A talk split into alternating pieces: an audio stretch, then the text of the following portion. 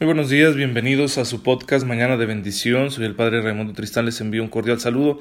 Espero que todos se encuentren muy bien, gozando de la paz y el amor que el Señor quiere darnos a todos nosotros, sus hijos, y que hay que saber aprovechar estos dones, Él los pone a nuestro alcance, pero es precisa la sabiduría de la fe para poder aprovecharlos y construir una, una buena vida cristiana y no, no ceder ante la tentación de tomar nuestra vida como si fuéramos autónomos y hacer lo que nos venga en gana porque eso va a traer bueno, quizá trae satisfacciones a corto plazo, ¿no? Cuando alguien se comporta de esta manera, pero a largo plazo eh, nos hace la vida miserable y la mayoría de las veces cuando tú y yo somos miserables hacemos que otros sean miserables y terminamos ofendiendo a Dios muchísimo, entonces hay que romper con este círculo vicioso aprovechando lo que Dios pone a nuestro alcance, su amor, su misericordia, su paz, todos los dones del Espíritu Santo, las gracias precisas para vivir cristianamente cada momento de la vida, para rectificar la intención, para mantener el corazón unido en una sola meta, para servir a los demás, etcétera, etcétera, etcétera. Así que que Dios nos conceda esta sabiduría de la fe, esta inteligencia de la fe, para que podamos saber vivir, para que podamos aprovechar todo esto que Dios nos da.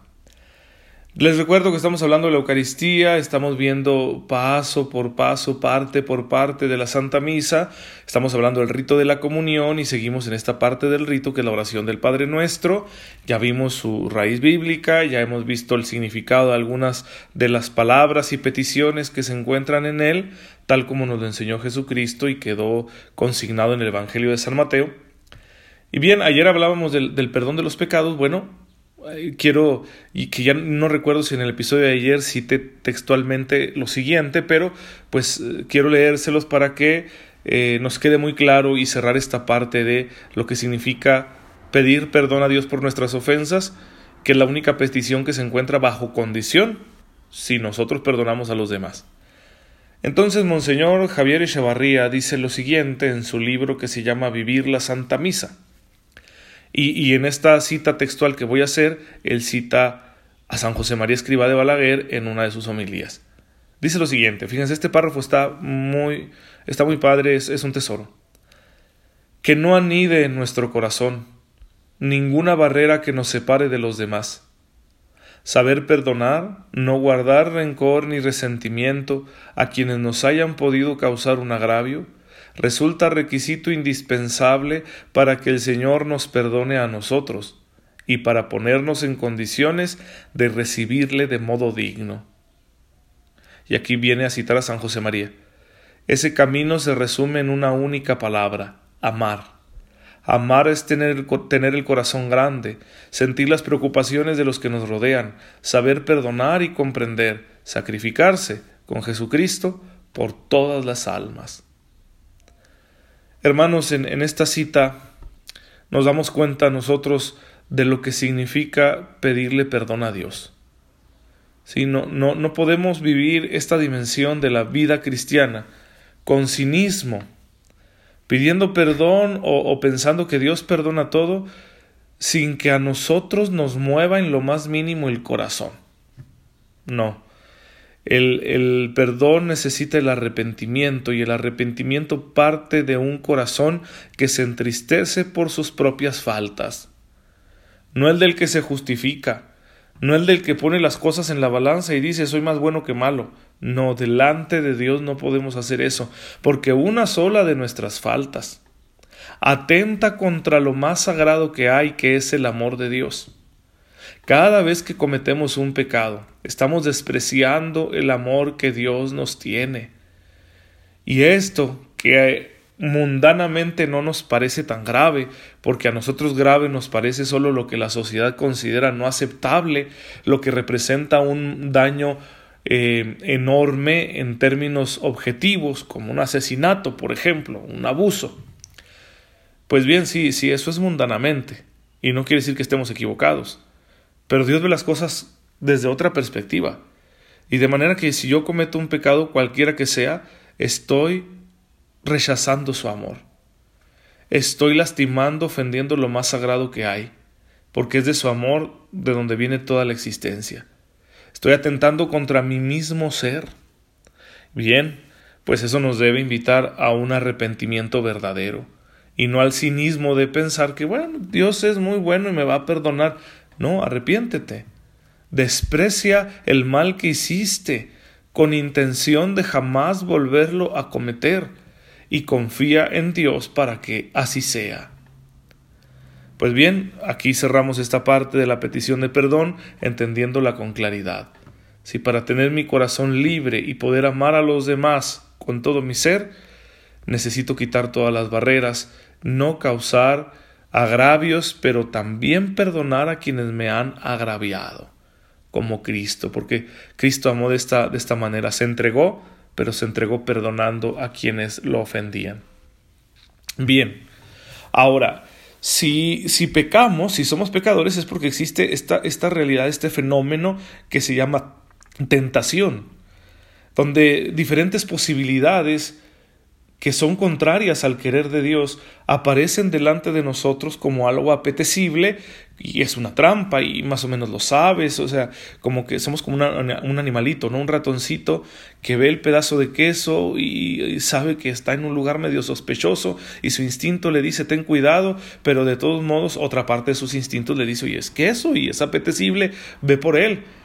Entonces así estamos nosotros siempre, ¿verdad? Aparecen estas cosas apetecibles a nuestro alrededor, atractivas y decimos, la quiero. Y a veces vemos con mayor o menor claridad eh, que es una trampa, que hay consecuencias negativas, pero de todos modos estamos ahí considerándolo. ¿sí? Somos seres que vivimos bajo tentación. El libro de Job, capítulo 7, versículo 1 dice, es una tentación la vida del hombre. ¿Qué significa la vida? Es una prueba. Nosotros queremos pedirle a Dios que no nos deje caer en tentación, que no nos abandone a, nuestro, a nuestra debilidad, ni tampoco que, que, o sea, que no permita que nuestra arbitrariedad nos lleve hacia donde no queremos, sino que en todo momento nos guíe, como decía eh, San Pedro Crisólogo, nos guíe con amor paterno y nos confirme en el sendero de la vida con moderación celestial. Que no seamos esclavos, vamos, de nuestras pasiones, de nuestros apetitos, de los bienes de la tierra que son relativos y pasajeros, porque luego, luego podemos perder cosas mucho más valiosas. ¿sí? En, un instante tú puedes perder lo más valioso que tienes. Tu, tu reputación, si quieres llamarlo así, tu salud, tu integridad, tu paz interior, la relación con tu familia, y tu amistad con Dios. Todo lo podemos perder en un instante por una pasión, ¿sí? por, por un momento de, ardor en, en, nuestros reflejos más básicos quizá, o por dejarnos llevar por la ambición también. Bien, ninguna criatura, hermanos, se halla libre de tentaciones. El Señor permite estas pruebas como un crisol para la plata, como un horno para el oro. Los corazones se acrisolan en la prueba de Yahvé. Dice el libro de los Proverbios, versículo 17, capítulo, perdón, capítulo 17, versículo 3. ¿sí? Si la, la tentación es una prueba que Dios no la quiere directamente, Dios no es la causa de la tentación, pero la permite. Y la permite no solo de manera pasiva, no solo por decir, ah, bueno, este individuo es frágil y este otro le va a, presentar una propuesta que es contraria a mi voluntad y bueno, yo lo voy a permitir para que, para que madure esta persona. No, no solo eso, sino que incluso de manera activa. Que a veces el Señor dice, este muchacho necesita crecer y le voy a permitir que pase unas pruebas para que así crezca, porque no se puede quedar este hijo mío así, ahí estancado, ¿verdad? Tiene que crecer en las virtudes, yo lo quiero santo. Y por eso viene esta tentación. No nos dejes caer en la tentación. No nos dejes caer en lo que nos aleja de ti. lo padre de, sentirnos en la tentación no es solo ver las buenas posibilidades, porque cada tentación, si yo la rechazo, es una pequeña victoria y, y, claro que va a haber un crecimiento en la fe, en la gracia, pero no, no solo es verlo de esta manera, sino lo más padre de la tentación es que es que puedo confiar en Dios y, decirle, Señor, me siento así, no me dejes. Y, Dios te acompaña, ¿no? E, entra en tu vida y te hace ver que cuando confías en Él, cuando, Cuando dejas que Él sea Dios en tu vida, que Él actúe en tu vida, tú puedes decirle que no a lo que sea. ¿sí? Y claro, eh, tantos no decimos, ay, qué vida tan desagradable, ¿no? La vida cristiana. Es que decimos no a la tentación para decirle que sí a Dios. Digo no a todo lo que significaría decirle que no a Dios, porque quiero decirle que sí. Por eso la vida cristiana no se puede reducir a luchar contra la tentación, pero sin duda que esto es parte importante. Entonces cuando experimentamos la tentación y decimos estas palabras del Padre nuestro, no nos dejes caer en tentación, lo que estamos diciendo es, no permitas que yo caiga en lo que me aleja de ti. No permitas, Padre, que yo caiga en aquello que me inclina desordenadamente hacia las criaturas. Sí, cuando, cuando mis afectos y mi ser están demasiado inclinados sobre alguna criatura, están desordenados. Porque se vale sentirnos inclinados hacia las criaturas en su justa medida. Si esta inclinación eh, se vuelve eh, obsesiva y, y entonces la concentración de mi ser, que debería estar yo dirigiéndosela a Dios, dirigiéndola hacia Dios, yo la empiezo a dirigir a una de sus criaturas, voy a tener un problema. Si me voy a enamorar de esa criatura, me voy a apegar y ya conocemos las consecuencias. ¿Sí? Hacemos de la criatura un Dios, ¿verdad? Y eso nos, lleva a una esclavitud tremenda. Entonces, yo le digo al Señor, no, no me dejes, Señor, enamorarme de tus criaturas. ¿sí? Déjame quererlas, déjame, déjame servirlas, déjame amarles con, con mi ser eh, hasta dar la vida, ¿no? Pero no permitas que las absolutice en mi existencia, porque solo tú eres absoluto para mí. Eh, siempre contamos con la posibilidad de dialogar con nuestro Padre Dios ante cualquier obstáculo como un hijo habla con su papá. Es una consideración certera porque si nos sabemos hijos de nuestro Padre Dios, ¿podrá haber en nuestra vida alguna grave inquietud?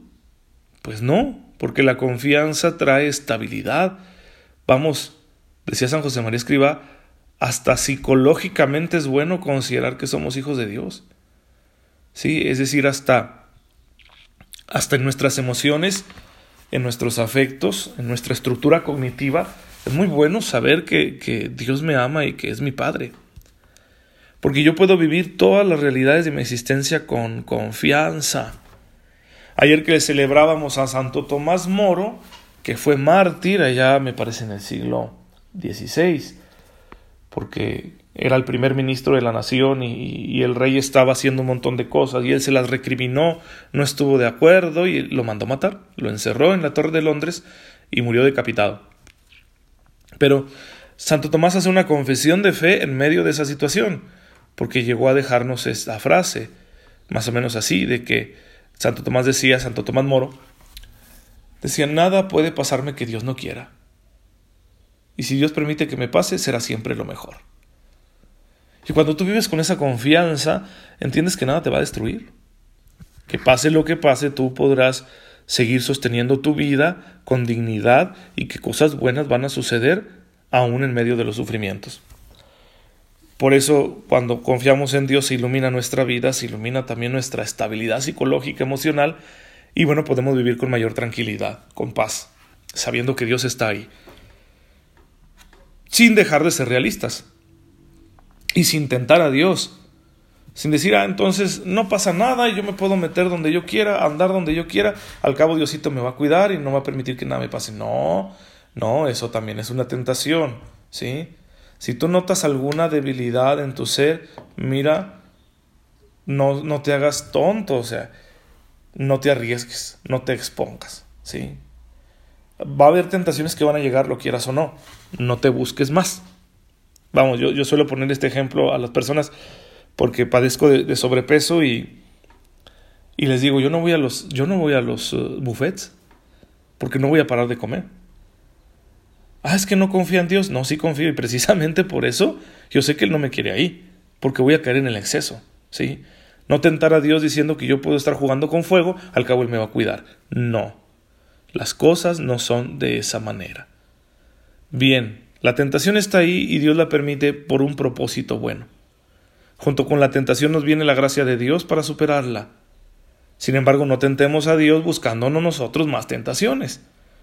Confiemos en el Señor y dejemos que Él nos instruya y que a través de la prueba que Él permite en nuestra vida nos haga crecer, porque esto es lo que Él quiere, que aumentemos nuestra capacidad de amar aún en las circunstancias más difíciles, de modo que un día esto redunde en nuestro beneficio y seamos salvados.